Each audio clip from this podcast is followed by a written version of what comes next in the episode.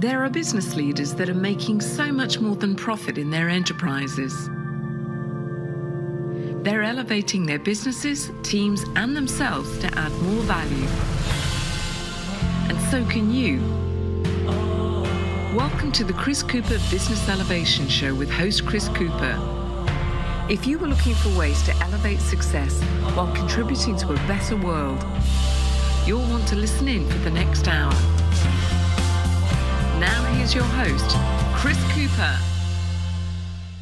Hello, this is Chris Cooper, and a big welcome to the Business Elevation Show. It's great to be back with you. I mean, I, I am I am ecstatic to be back with you, having, as some of you may be aware, having had um, just had a second surgery this year, uh, which um, wasn't intend, intended or expected. The first one went wrong, so I just think I've had seven hours um, on the operating table this year, which has been uh, thrown me slightly and um, but also I think you know these these situations when they happen, they're an opportunity to really think about what's important and uh, and realize that you are human and uh, realize you have to overcome obstacles and uh, have a time to to think about your own kind of development and your own kind of leadership. And so but definitely get, get uh, sort of gifts in all of this.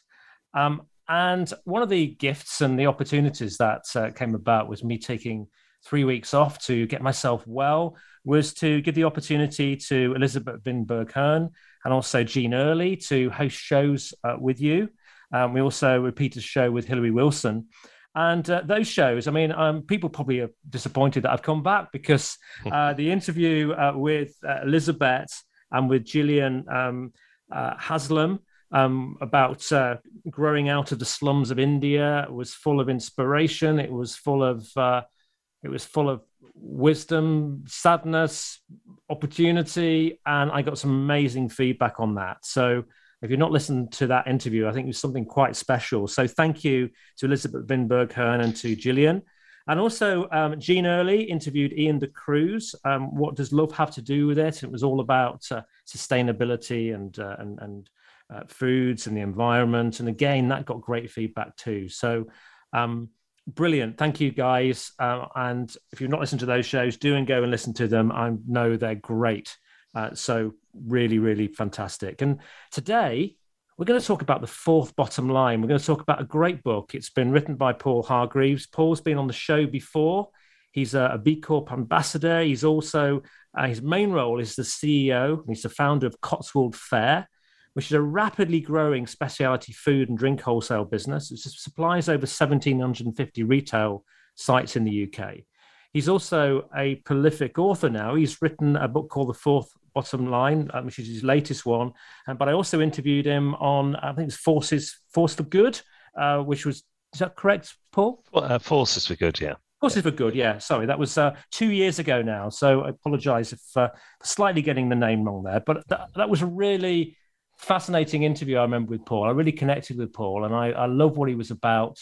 Uh, I loved uh, the way that he's creating a business that and, and has done that people love to be a part of, uh, and uh, his passion for B Corp, for the environment, for being a better leader, and it's led to him in his next sort of phase to write this book, The Fourth Bottom Line. And I kind of thought, well, you know, it's about leadership.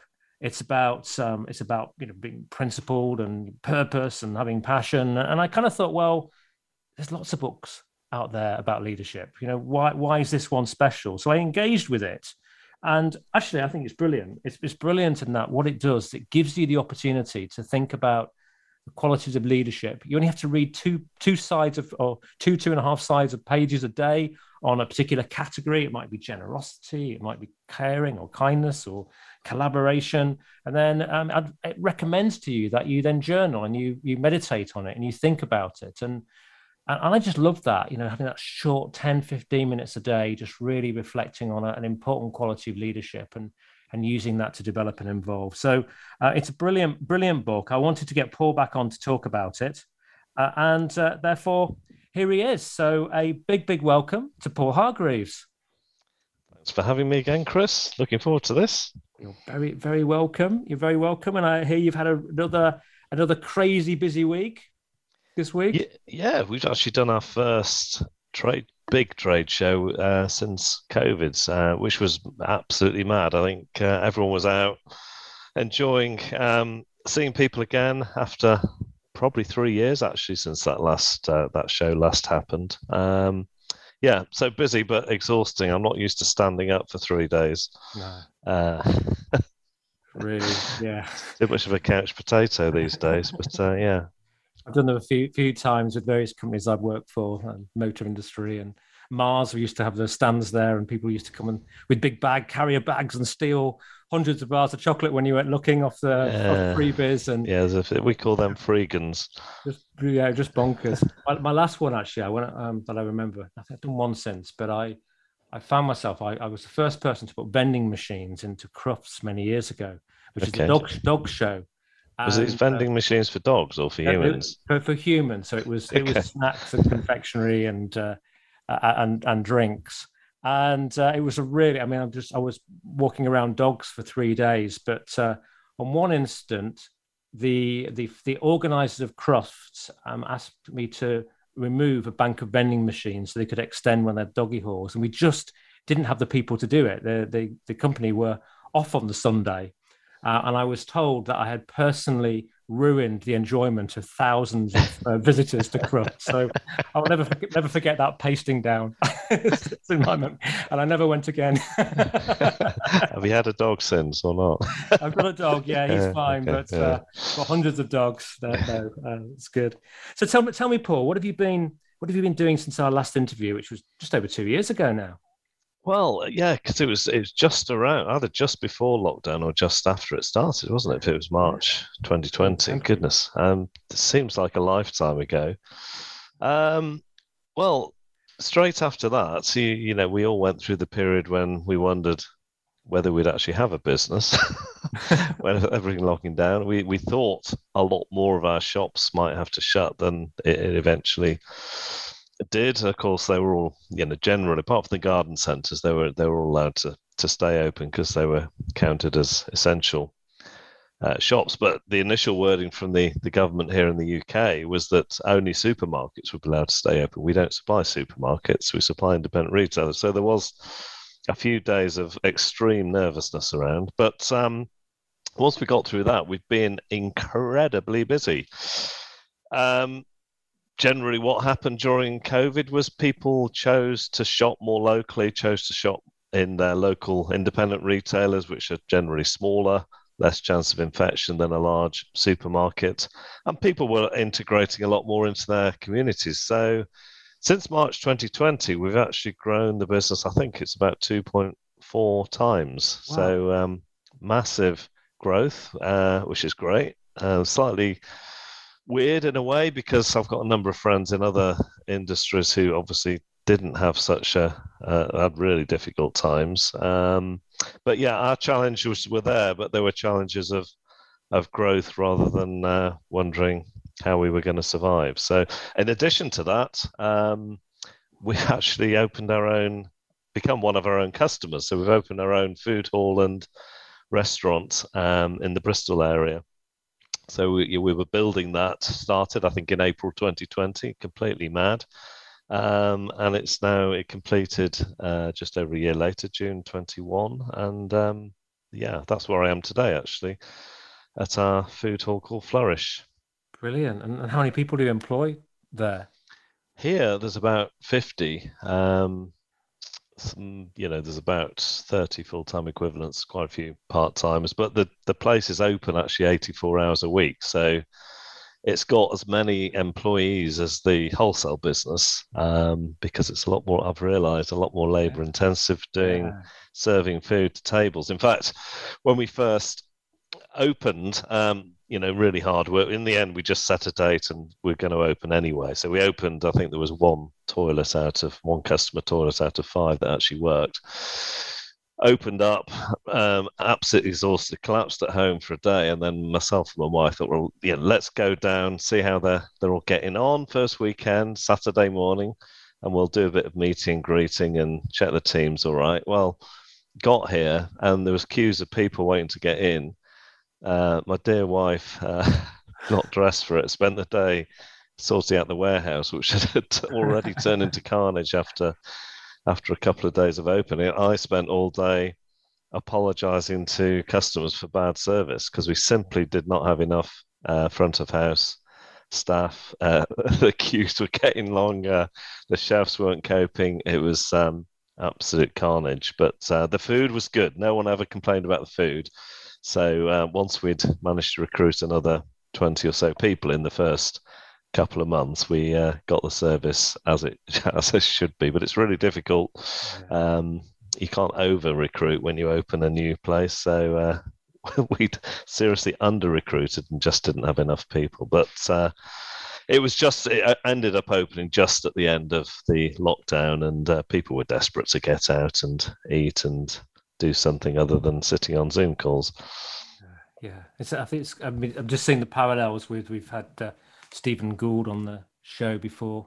Mevraj Brewery. That's in that's set in the archive if people want to listen. It's a great, great interview as well. And uh, they did something similar, a brewery, but they built a, a beer hall and they've got uh, probably similar levels of staff and they serve amazing food and they've got cafe on the site and a cycle shop and various things. Completely new sort of venture, which was something I was very, very involved in um, for for 18 months with them. And uh, and exactly the same as you, that uh, you know, it, it, it's a new area, isn't it? It's a new new sort of discipline, and it's and it's a bit different uh, when mm. you've got You've got, you've got retail and you've got uh, you're serving food and you've got uh, staff members who some of them it's um, they're a bit more transient than yes yes that's that's true although i think um, more clearly than ever the fact that it, you know we make it very obvious what we stand for in terms of our values and the way we look after people and, and the planet i think that became even more important in terms of recruiting good people. So I, I did, yeah. yeah, I was worried about this. Um, so you're right to highlight it. I was kind of slightly concerned. Would we get equally good people as we had in the wholesale business? There's not a single person here who came from the other business, so it was brand new. Recruitment is too far away. Um, it's about 60 miles away from the the wholesale office, but they absolutely get it. I mean, they're generally under 35, most of them, but they they get what we're doing and they want to work for companies that are making a difference. So I think uh, in the well, I think we're in the days of what's called the Great Resignation now, aren't we? People are struggling to get good people. We absolutely haven't had that problem, which is um, is great. And uh, I think companies that do nail their colours to the mask and you know set out to be good, caring employers are the ones that are, are doing okay at the moment yeah. if not better than okay. Yeah, that's great. And I guess you got people like Whole Foods to example probably. Um, maybe you could you, you could draw drew upon as well. Did you? Well, I'm not sure they're great employers, but um, aren't they? I don't know. Well, they're owned by Amazon. They've got a great but... story, haven't they? when they set, up originally. Yeah, absolutely. Yeah. But uh, now they're owned by Amazon. I think the oh, culture's okay. uh, changed a bit. Oh, okay. But uh... let's, yeah. let's, talk. Let's talk a little bit about um, and the other thing you, are very passionate about is is B Corp, uh, and you're an ambassador for B Corp, which uh, I think you know also links those principles into the the book. You know, how how's B Corp changed the way that you do business? Yeah, so uh, well, if it, the the main thing that's changed about B Corp over before I answer your question over the over the COVID years, as I think we're calling them. Um, certainly in the UK, the growth has been exponential. So I think around the time of COVID starting, there's about 250 B Corps in the UK, and now there's over 700. Hmm. So the, to get from naught to 250 took took about six years, but uh, it's trebled during then. So there's a much more awareness of the of the B Corp movement. Um, but for us, I mean, it, it, continues to challenge us. You know, the way it works is that you, you obviously have to be of a certain level to to get over the line and, and be certified. But you're very, very aware through doing the going. We we go through the process every year. We don't have to. You're only actually certified every three years, but we we do it every year. Um, and it, it's very clear through that you get to see all the, the areas you're not scoring points in and and uh, how you could be better in effect better for the community workers planet so yeah, we we we try and do something new each year. Um, now bit more challenging in in uh, 2020 due to COVID. We're probably struggling to um, just keep up with the business. But this year we introduced, um, well, 21, 22, uh, we introduced, well, uh, if I call it compulsory volunteering, it doesn't sound quite right, does it? But um, uh, we we basically pay people to volunteer uh, for a certain number of hours each year, and they they kind of have to do it because it's part of their job, um, which has been a great thing actually for people getting involved in their communities. And there was a hmm. most people are into it. There's there's one or two who are a bit cynical about this, but um, the two that were particularly thinking of uh, coming to mind now have done it, and they've both written me emails to say, "I'm pleased you made us do it because I'm I absolutely loved it." Um, and actually, one of them loved it so much she's actually doing the volunteering in her in her own time now. So um, yeah, it's uh, that was our our kind of latest thing. We we did 12 hours last year. We've actually put it up to 16 this year. So if you add all those hours together, 16 times around 100, that's uh, quite a lot of impact in the, the local communities. Yeah. yeah, it is, isn't it? It's it's quite. Um, I sort of kind of volunteered for something a few years ago, um, working with a very different, diverse range of uh, people, and it was quite scary actually. Just you know, just because I'm completely out of my my comfort zone. Yeah, and that's one of the reasons I, I wanted to do it because I, yeah, I mean, I, uh, you know, I kind of got into this through our work in Africa, which we t- probably talked about last time. We were hmm. involved in a school and orphanage there, and um, I know, you know, the idea is we go to to change them, as it were, but actually, often it's the changes in the other direction, and uh, you know, it's just so so much of a privilege to to meet people who are so different for us, have nothing, and yet they're incredibly generous, kind, and loving people. Um, and I, I, that had a massive impact on my life. And uh, when we give out to others, we always get back, don't we? We do. We do. Hey, we're going to go to commercial break now, but after the commercial break, we're going to uh, talk about about your book, about the fourth bottom line, and we're going to uh, start to look at some of the you know the characteristics that you think are particularly important to you know great leadership uh, in this you know compassionate caring loving leadership in this um and you know this, this world just feels like it needs more and more at the moment. So do join us after the break uh, and we'll really get into the, the nuts and bolts of this uh, of, of paul's thinking about about leadership and about this important fourth bottom line. And we should probably just have a quick chat about what the other three are as well, so people are clear. So we're back again with you in just a couple of minutes. When it comes to business, you'll find the experts here. Voice America Business Network. Would you like to work personally with the host of this show to help realize your potential? Chris Cooper supports business leaders and high potential individuals to achieve greater success in their businesses and careers. Support includes the opportunity to join a high return group mentoring and mastermind program called the Achiever Program. One to one mentoring and coaching, facilitated leader development workshops and speeches. Email info at bemoreachievemore.com to arrange a free, no obligation consultation to see how Chris and his team can help you. Voice America programs are now available on your favorite connected device including Amazon, Alexa, and Google Home. Through streams with Apple Podcasts, TuneIn, and iHeartRadio, listening to your favorite show is as easy as saying the show name followed by the word podcast. Hey, Alexa, play Finding Your Frequency podcast. If that doesn't work, try adding on TuneIn or on iHeartRadio or on Apple Podcasts. We hear it and read about it every day in the news. America is heading over a fiscal cliff. Home prices are still receding and unemployment growing. How can you preserve and increase your wealth in this kind of economy? Tune in to Turning Hard Times into Good Times with host Jay Taylor. Jay will explain the decline of our monetary system and the economy and will give you winning investment ideas and the tools to protect and increase your wealth. Turning Hard Times into Good Times with Jay Taylor can be heard Tuesdays at 3 p.m. Eastern Time, 12 noon Pacific Time on the Voice America Business Channel. When it comes to business, you'll find the experts here. Voice America Business Network.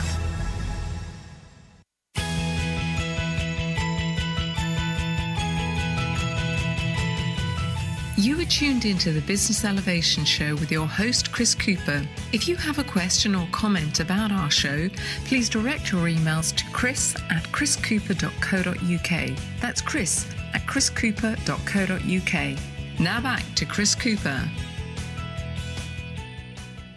Hi, this is Chris Cooper. I'm with Paul Hargreaves. We're talking about the fourth bottom line. So, Paul, tell us what are the four bottom lines and what's the one we're focusing on today? So, well, the original three bottom, I mean, the triple bottom line model is, is is is nearly thirty years old now, and that's that's quite well known as as people, planet, profit. And as you put people and planet first, you get more profits. That's been our, our uh, you know, that's been our reality really.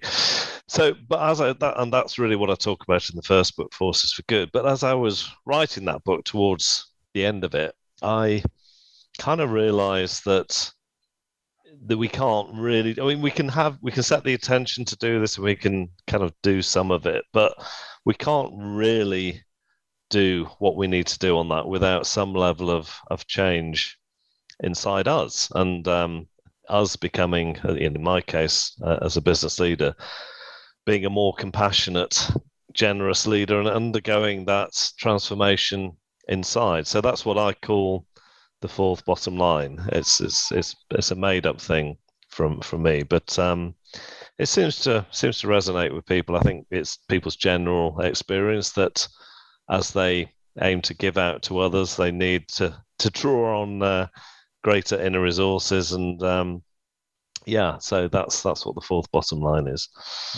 Fantastic. And so, what what made you write this book? Right, so, well, it, I started writing. It must have been actually um, just around the time of, of our last uh, podcast, but um, obviously had three months coming up. Well, we didn't know it was three months of lockdown, but suddenly my diary, from being very, very full, went to being mostly empty. Everyone working at home, and um, I didn't really have much to do. The company, you know, has some great people, and they they run the day to day. We were incredibly busy, but in terms of what I was doing. I was really just meeting up with people and checking they were okay. So I, and, and at the same time as that, it was very, very polarizing what, what was going on in terms of leadership. So we had some fantastic leaders of companies who were this is before any government help was announced. They already announced they were going to pay their staff full wages, even though they, they couldn't work. And at the other end of the spectrum, without mentioning any any companies by name, there was some really appalling leadership going on of uh, you know very grasping, uncaring leadership. So uh, this I'd had this kind of idea for the book for a while, but it seemed like a good time to to to to you know write about the 50 qualities that I've seen evident in good leadership, and that's um, that's how the book emerged. So I'd really just thought and meditated on a, a different characteristic each day for around 50 days. I probably had weekends off, and um, the book book came out of that. Fortunately, it was glorious weather in the UK, so I um, I wrote most of it sitting sitting um, at a table in the garden, which was lovely. Very good. And how, how did you how did you decide upon the 50? Uh, well, it was only going to be 30, well, 31 actually. I thought I'd do one for each day of the month. Mm. Um, but as time went on, um, they just kept coming. Um, uh, I could have done more. if I thought draw the line at, at 50. I did actually do a poll on, not a poll, um, a kind of post on, on LinkedIn um, and asked people without mentioning any of the chapters, give me a leadership quality, a good leadership quality, in in one word, you know, an, uh, an ad- adjective, which the chapter titles are, and lo- lo- well received posts, lots of views, and pretty much got everything I, I got in the book, book apart from one, um, and it came back magnanimous. Well, I did actually have to have to Google what what it meant. Um, but it was kind of covered into the uh, the other chapters, so I, I, decided to leave magnanimous out. I can just imagine you being there with forty nine, and what's the extra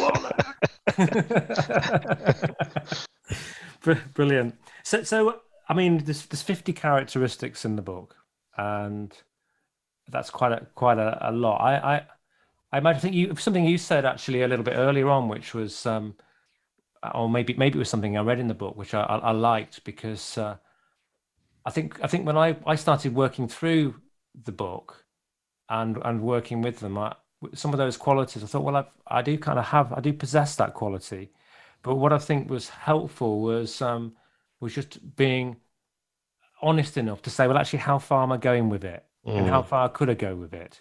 you know, if uh, I know, in fact, generosity is sort of a good, a good one, and uh, probably with reading your book uh, a, a, couple of days ago, I was stopped at traffic light. Someone came begging, and I went. Up, there was nobody was giving him anything. I wound the window down. I put some money in his pot, you know, and that and that gave me a nice feeling. And it's I suppose mm. it was I probably tried to increase the frequency, having read the book, thinking how far can I push it, and is, is that how you, you did you did you for yourself? Was there some self therapy in there for Absolutely. you? Absolutely. Uh... Yes. No. Really. I mean, it, you know, I, I I picked it up the other day actually, and and just read a couple of the chapters and the the action points. It's it's it's it.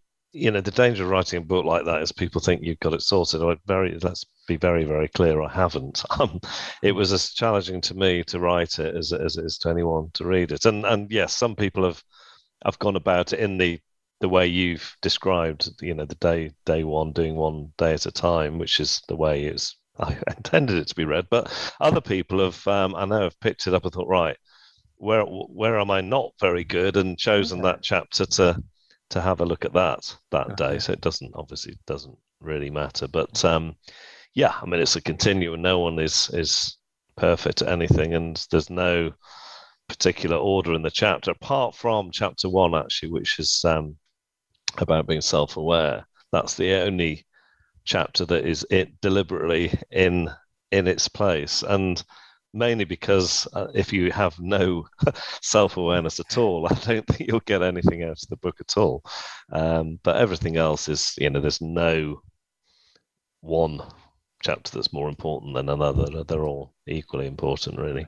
Okay, then. So let me let me put you on the spot because uh, we got fifty, and we haven't got time to talk about fifty right now. Um, Haven't we? We'll be, we'll be, we'll be here till Saturday morning. Um, but uh, if you would if you were to um, sort of pin your, the mast on five, let's say five, you know, what would be what would, what would be good ones for us to talk about today that maybe uh, some some favourites well, I gotta get, have to get the chapter titles. This is, you know, this is really just what's uh, springing out to me at the moment. So, um, let's say vulnerable, um, generous, playful, collaborative, and towards the end, authentic. Okay. As I said, there's, you know, there are 45 other equally important ones, but yeah, let's go with those. There's, there's some good ones in there, isn't there? I mean, uh, vulnerability is a really interesting one uh, that you mentioned first there about being being yeah to to not be perfect. You know, you you you you uh, just articulated to us that uh, you're you know you're not the you're not the finished article.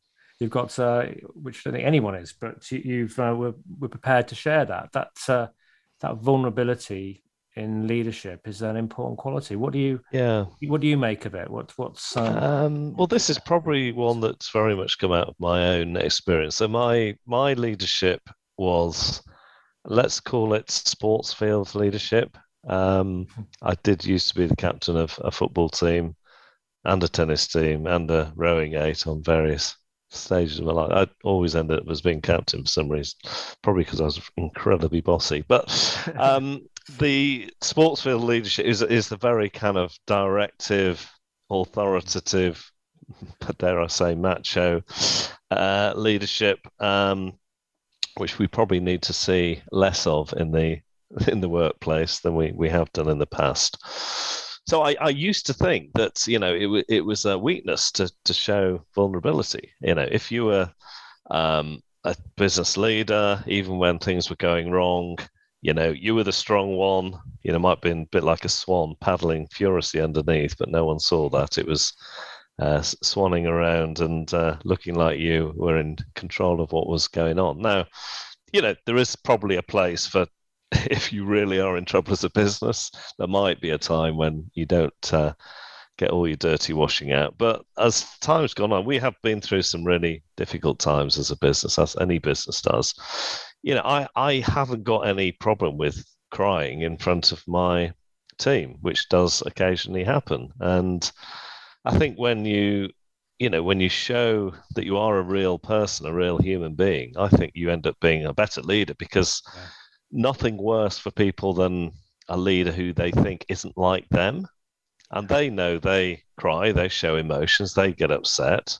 So, you know, I think they have more respect, first of all, but also more importantly, trust in leaders that they recognize, well, they're just like me. Um, and I think that creates a much better dynamic uh, within a company, within any any organization, indeed. Yeah. Or indeed family, actually, I suppose. Very true. I, yeah. always remember you brought up a memory of uh, um, I'd, I'd, used a particular sort of diagnostic on on um, a rugby captain um, and uh, I he basically came out as being like you described there, very task focused, uh, mm. and uh, he and black and white, and uh, and the task was more important than people. Yeah, and he come very light on the people side. So Absolutely, that was me through and through. And so yeah. I just don't get, Chris. I just don't get this. Um, I work with people, and I'm because I am after all the captain of this rugby team. Um, I, I don't really get what you said, and I said, well if you were playing a really important final uh, and you had a player that's a really important player in the team that was injured, would you go over to him and tell him to pull his socks up and get on with it? Or would you have him carefully um, assessed and managed and get off the pitch? He said, no, if it's a really important game, I tend to pull his socks up and get on with it. And then he just stopped himself and he said, You get, you've got me. nice one, yeah. Um, and I suppose it is that. Um, so it's like a, a male female as well, and and you know, kind of yin and yang in there a little bit. I think sometimes mm. females are more em- em- empath- empathetic with people, and absolutely, yeah, yeah. I mean, the, that that theme really runs through the book. A lot of the qualities that I write about would probably be described by some people as more feminine more feminine, not female characteristics. Yeah. Um, so I'll probably over yes. emphasize those because let's face it, they've been under emphasized for hundreds of years in, in all sorts of leadership. We've had far too much of the the macho masculine stuff and not nearly enough of the feminine side of leadership from both men and women. Um, so yeah, absolutely, uh, we can. What we need more women in our boardrooms, uh, but we also need more femininity from the men in our boardrooms. Yeah, I, I agree with that. I think that's uh, really important to say that that feminine quality can be a quality of a man as well as uh, you know, it's an important element to draw on, isn't it? Mm, absolutely. Which, uh, which gets gets missed. So, so be um, be prepared to be vulnerable and share. Is there a limit about being too vulnerable, or is is there no limit? Yeah, I mean, I don't think you want to be bursting to tears every day. uh, although, you know, we have been through periods in the business where that might have been uh, necessary. But um, yeah, you know, a, a, a, a, humanity, really. You know, that's that's what I'm getting to here, and uh, it's okay to to laugh, as it's also okay to cry and and and and that we don't have all the answers. Actually, that's the other thing about vulnerability. Um, I think that's one big thing that that COVID has has changed. The days of the experts are, are no longer here. Yeah. It's okay to say you don't have all the answers now. Yeah. I think some people have, you know, pretended they've got all the answers. There are no experts anymore. The world's changing so rapidly, uh, almost every month it seems. So it's okay to say, uh, you know, again, if you're vulnerable, it means more answers will come from the others in the room. If you're lording it over people and uh, being very directive, you're not going to get the answers from the room that you, you need to hear to to make yourself a successful business or organization. No, you're only going to get what you what you want to hear, and uh, mm. and people are going to be fearful of you, aren't they? Yeah, too right. Yeah. So, so the second one you mentioned there was was that's vulnerability. This second one was generosity, and uh, how how can a leader develop their generosity? You know, what what is it about generosity that's in, so important? Well, I think yeah, most businesses have operated in a, a scarcity mode, so they've um, everything the numbers runs everything, and then if they have any level of generosity, it's, it's after they've spent everything else. I think a much better way of doing it is to start out being generous. And clearly, you know, from good employers being generous to their employees at the start of the year, who knows how it's going to go. But if you if you act generously as a boss, as a leader in, in business, um, you get better people, they work productively, they go the second mile for me for you, they'll be happier. And guess what? You've got a more successful company at the end of that year. So yeah. I think too much of business has been the other way around and um, has been kind of squeezing out of people what they can get and treating yeah. them like a commodity. I mean, we have a, a ridiculous term, uh, human resources, uh, which you know shouldn't should be banned in my view. But um, yeah, much better to be generous to the to your people, uh, and you will get back and it's it's there's a bit of the kind of Hindu law of abundance in here, which I've read a bit about. Uh, you start by being generous, and you, you, will get back. And most religions in the world have a sense of giving; it'll be given back to you, or karma, or similar things to that. And I think the true the same is true now in terms of being generous to the planet. Um, as, as you're a company that really cares for the environment and do stuff, does stuff for the the planet. I think more and more customers are seeing businesses like that and choosing to to shop with them or buy from them. And again, you give out to the planet and you, you will get back because these are the companies that people are wanting to buy from these days. And again, big shift on all that during COVID. Um, it's much clearer now that people are making those buying decisions and um, wanting to buy from companies that are making a positive difference in the world. Yeah, I, I really, I really love, I really love that. I think, I think it's absolutely right. I think you know what you talk there about companies squeezing, maximizing what they can get um, before they give, and but that um, that realization that uh, what you you know givers gain, don't they? Mm, absolutely, yeah, and it needs a sense, a bit of a sense of faith to start that because you know oh are we going to run out of money so you almost need to take a bit of a step of faith and uh, and and start that journey before you know the results of it. Yeah, yeah. And how how do you best start that journey if you're feeling nervous? Well, I mean, in our case, I guess looking at what other other companies have done in that area and, and following their example has been has been one way we've, you know, undoubtedly it's easier to do when you are making profits, but um, and we were doing it here at this um, this retail business. You know, we were not we're only been going ten months. We're not in profit yet, but we are being generous to to those that here. Absolutely convinced this is the way to go. Yeah, we could well, probably could have got a, a bit of money um, otherwise last year, but long term, medium to long term, this is the way to go. Customers love it, and and we will see the fruits. Yeah, yeah no, I think I like I like that, and uh, it's an important an important pivot and shift for some companies. Uh, a number that I've uh, had the experience of working with as well to to uh, to go with that faith, and it can be quite hard to convince somebody sometimes to do that, as you say, when they're looking at the bottom line and they're thinking, well, we're not quite making enough enough profit, and mm. I suppose would you be? Is it better to uh, employ less people on and pay them more than more people being paid less. Yeah, I think you've uh, we've always gone for good people, and they generally produce a lot more. Um, the more generous you are to them. So yeah, I would say so. Excellent. Uh, we're going to go to commercial break, and after the commercial break, we're going to look at we're going to get playful after the commercial break. So uh, do do join us for a bit, a bit of playfulness, and we'll be back with you again in just a couple of minutes. From the boardroom to you, Voice America Business Network. Would you like to work personally with the host of this show to help realize your potential? Chris Cooper supports business leaders and high potential individuals to achieve greater success in their businesses and careers. Support includes the opportunity to join a high return group mentoring and mastermind program called the Achiever Program. One to one mentoring and coaching, facilitated leader development workshops, and speeches. Email info at bemoreachievemore.com to arrange a free, no obligation consultation to see how Chris and his team can help you.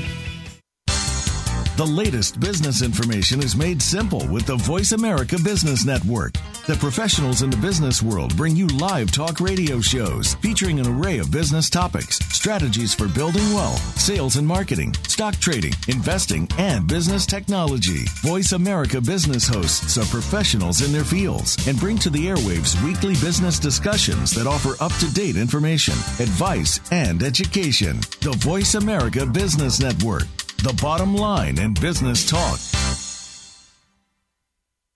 Have you become a member yet? Sign up now to become a member of Voice America. It's always free and easy. Plus, you get to take advantage of some great member benefits. Get unlimited access to millions of hours of on demand content across all of our channels. Keep track of your favorite episodes, shows, and hosts in your own customizable library. Find out what shows you might be interested in based on your favorites. Plus, you get insider access with our newsletter.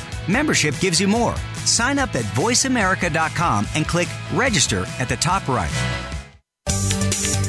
From the boardroom to you, Voice America Business Network.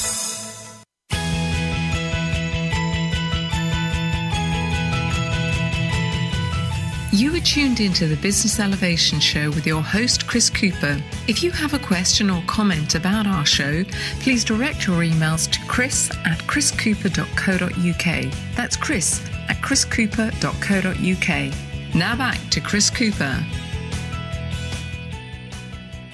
Hi, this is Chris Cooper. I'm with Paul Hargreaves. We're talking about the fourth bottom line, and we we discussed before the break. We talked we talked about vulnerability, and we talked about uh, generosity and I think both of those you know, hugely valuable conversations and really important. Really important. Let's talk about playfulness now. That was your third one, Paul. Yeah. Um, you know, what do you mean by becoming more more playful in the workplace? And uh, I have seen. I think I, am with you. I think it's great, but I have seen people go over the, too far with it. So I'm interested to know where, the, where again where the sweet spot with playfulness is. Yeah, I'd be interested to hear about that later. But mm-hmm. um, yeah, I think um, a sense of fun. Uh, one of our values is is have fun, get it done. um, yeah, so, and I was really pleased actually. Just so someone we recruited start of uh, COVID after about six months, um, he he said to me, um, in, in a meeting on my own with him, and he said, I've, I've been to you know huge numbers of meetings now at Cotswold Fayre with clients, suppliers, and internal meetings, and he said, "There's never been a meeting when there hasn't been laughter." Mm. I thought, fantastic. You know, we've hmm. had some very serious meetings with, with, with, big customers, and actually, um, there's always laughter at our yes. meetings, which I absolutely love. I think you know some of us can take ourselves too seriously. Um, so the good sense of self-deprecating humor, which I'm I've practiced for a number of years, um, and I think there needs to be a sense of fun because you know if you want to come up with new ideas and be creative, there has to be that sense of fun. And I think the the example I use in the in the book is the well-known example of 3M, who ha- everyone had to play for I think it was um, half a day a week at least, maybe a bit more. Um, so the, the, the, there was no agenda. They just had to play, play around, experiment, and that's when their most successful invention happened. When someone was trying to make some really strong glue, uh, and it didn't work, and uh, but it was perfect for post-it notes, and that's uh, made them more money than anything else. But that wouldn't have happened unless they had that kind of sense of play as part of their cult- company culture. Yes, yes. Yes, no, that, yeah, that makes uh, lots of sense. And I, I mean, the, the work's just so more, more enjoyable, isn't it, when you're having fun? And uh, yeah, it makes people relax and mm. it, it, can become more more creative. I suppose the you know the the, the line to draw is to um, ensure that it is self-deprecating and it's not. Yeah, absolutely. Uh, where, where, I've, where, I've, seen it fail is where people have mm. um, it's not been self-deprecating and it's been uh, playful to the point of being rude about someone else, and I, I've seen that in some workplaces. And, yeah. Uh, and actually, that's really uh, degenerative and not helpful. No, the, the the butt of the joke is always me if I'm uh, if I'm making a joke, and I do some very silly things, so it's not very difficult. So uh... that's that's not silly things, not purposeful. Yeah, I did, I did think of a, a, a third book idea. Um, which I haven't done yet. It was going to be called an idiot abroad because I'm very good at getting myself into ridiculously embarrassing situations when in in other cultures. But um, more of that another time, maybe. I have to do an interview on that. so talk about um, I think that collaboration and being being collaborative. That just seems you know in a world at the moment where where globally there doesn't seem to be that there is well there's examples of collaboration, but there's also examples of absolutely not. Mm. Um, you know, it just feels like uh, we, you know we need to be collaborating more with yeah. everything that we do. It's another thing we've got out of balance between the masculine and the feminine, and then you know, the, bearing in mind boys are generally more masculine, girls more feminine on the whole, not always. But um, if you go to a playground of a school, the boys are competing against each other, and mm. the girls are working together. Generally, is the way it goes, and because again, there've been too many, uh, too much masculine leadership. There's not been enough collaboration. It's been, you know, it's all about beating the other. Just take a competitor, for example. It's all about beating the competitor. And in fact, I heard some person at this show I was at this week talking in these terms, which really made me annoyed. But um, the whole motivation of the company was to smash their competitor. Well, what? Um, you know, quite often, if collaborating with your competitors uh, which we, we have done, you both end up winning. But that kind of mentality isn't isn't ex- in existence in in much of business, um, and we need to get away from this sense of if I win, someone else loses. It doesn't have to be like that. Um, I mean, Simon Sinek's very good about talking about this in uh, the Infinite Game, and uh, you know there don't have to be winners and losers. In fact, it's silliness to talk about you know, as a business at the end of the year. Have you won this year? Well, won. I haven't lost, but we're here. So, yeah, just let's. There's a lot more to be gained from collaborating than than competing, and uh, that's something we can get better at. I think with more women in our boardrooms. Mm, yeah, yeah, uh, that yeah, that competition is uh, I don't know. It's not. It's not just with capitalism, is it? I mean, capitalism does uh, engender. Yeah, but it's it's um it's it's uh, you know. Yeah, it it comes from this yeah. very individualistic culture we have in the West, and yeah. uh, you know, let's not go into it, but the, uh, the dualism that came in with Descartes and Bacon. Uh, and the Eastern countries tend to be much better at this than than than we are. They think much more in terms of community than we do. In fact, if you show, if you ha- imagine a picture of a group of girls in a in a school, say one of them's holding a balloon and looking happy, and the five other girls around her are looking sad. If you show that picture to Western children, um, they talk about the girl.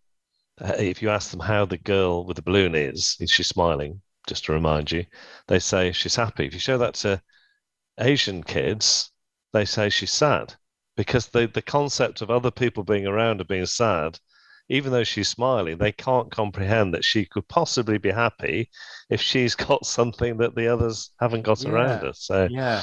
it's a totally different mindset again.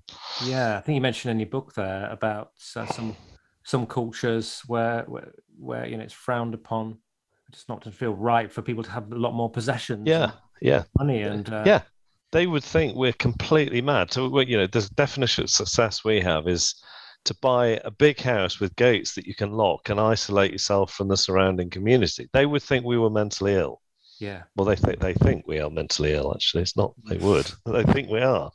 Um, yeah. The examples I used was was I think Ecuador and Indonesia, where they would consider if people aren't sharing that they're in need of um, some mental you know they, they think they, they they have a mental health problem. Yeah. So um yeah we've got so much to learn from other cultures um oh, yeah. yeah. Maybe they, maybe they do. Maybe we do. Uh, lots to, lots lots to think about. And then the final the final one i think you mentioned was authenticity. Let's finish off with with that. Yeah i mean that's uh it has been a bit overused of late i think this word but um still still put it in the book. I think the people that I've met who are genuinely authentic are you know, there's just a sense of depth about them. They're not pretending, they're not copying, they're just absolutely free to be themselves. And again, you know, I've met uh, people in uh, in India who are, are like this. You know, they spend a lot of time on their own, um, probably meditating, and when, when they meet other people, um, come into the ashram, they just have a depth of I don't know. Well, I can't describe it really, but there's something about them. It's because they've learned to be a what I would call a being leader. So uh, most of us, um, hope there's three types of leaders. I mean, there's egotistical ones, and hopefully we're not like that. But I was a doing leader for many, many years. It's all based on productivity. Do, do, do. We've referred to it already today, all task based. I'm learning to be a being leader. I do a lot less now than I used to. I think I'm probably better leader than I used to be. What I do do is a lot more effective because there's more depth to it, more substance, and I'm not running around like a, a headless chicken. So I think there's real authenticity is about depth of a person. I think you only get like that from reflecting and being quiet and thinking. Um, spending time in nature. And uh, boy, do we need to learn to do that. Yeah. And again, people did a bit more during COVID, didn't they? Enjoying walks in the countryside. So maybe we have moved forward a bit in this, but uh, I think we've still got a long way to go. And it's kind of, I know, I know myself. If I do, we talked about this a little bit earlier. If I do take the time and meditate, it's always beneficial. Um, but often I'm too busy to do it. I feel like I am. It feels like uh, you know, it feels like spending 15, 20 minutes on that is is is um, is not doing enough because I've got a long list. Mm. So, uh, but I know when I do make that effort each time, it it, yeah. always it always yields benefits during the day. Yeah, absolutely. Yeah, no, we we start our meetings actually with a a period of uh, five minutes of absolute silence, maybe with a bit of music on, maybe not. Um, and and then we encourage people to say how they're feeling after yeah. the, the silence. And uh, we I know we have shorter and better meetings because of that. Because people try and you know get rid of the stuff they're thinking of, empty your mind, and actually focus a lot better on the the meeting that we're in, rather than having all this other stuff mm. going around in their heads. Mm. Yeah, great, great. Well, it's just an opportunity to get some stillness and settle. Mm.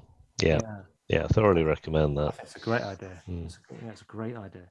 So we've just got a, a couple of minutes left now. Um, final message before we leave the interview?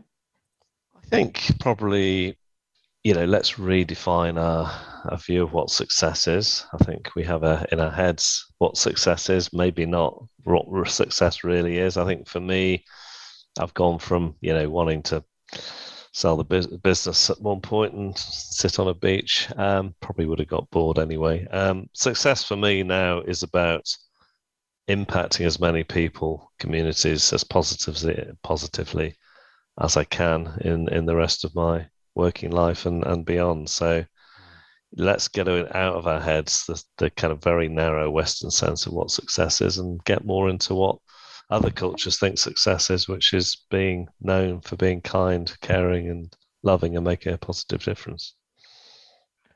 Brilliant. I, I, love that. It's a great way to end. I don't want to say an awful lot more because I couldn't do it any better. That's um, I think that summarizes summarizes uh, the way we all need to move forward, really, if we can. So, uh, my recommendation to you is, um, you know, generally I generally have loved the book. Um, so I would suggest to people have a have a go with it and see what you what you think. Um, reflect on some of those chapters uh, deeply. Uh, reflect on yourself, and, and as uh, Paul mentioned, you know, it's it is about self awareness, which is the first first chapter.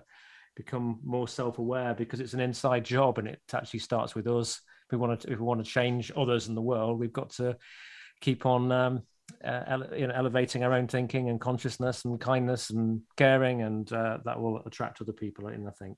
So yeah. thank you, uh, thank you everybody. Thank you, thank you, Paul. If you want to find out more about Cotswold Fayre, you can go to www.cotswold fair that's c-o-t-s-w-o-r-l-d hyphen fair f-a-y-r-e dot co dot uk Um, also, if you want to find out about B Corp, you can find that out at, at Corporation.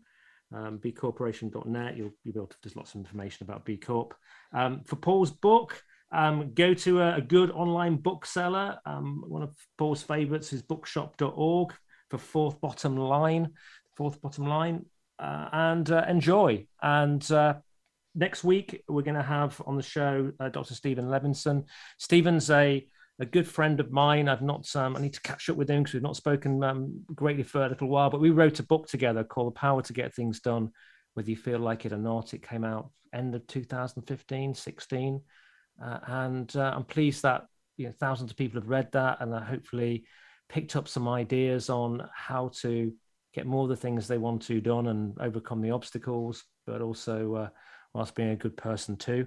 Um, so I'm going to catch up with um, Steve. I need that after my um, little my break actually to get myself back really fully energized on on all cylinders and moving things really positive uh, forward. So I can't wait to talk to Steve. He's a clinical psychologist from Minnesota, an inventor, an author, fascinating man, and we'll share some of the some of the tips and thoughts from the book, but also you know what has uh, come up you know since that book uh, for us about getting getting more done. So once again, huge thank you to Paul Hargreaves.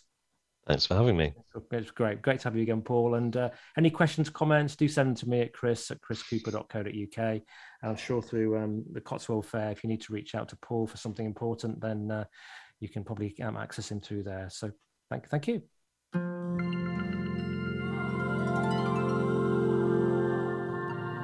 We thank you for listening to the Chris Cooper Business Elevation Show. Please join your host, Chris Cooper, again next Friday at 8 a.m. US Pacific Time on the Voice America Business Channel. Be more, achieve more.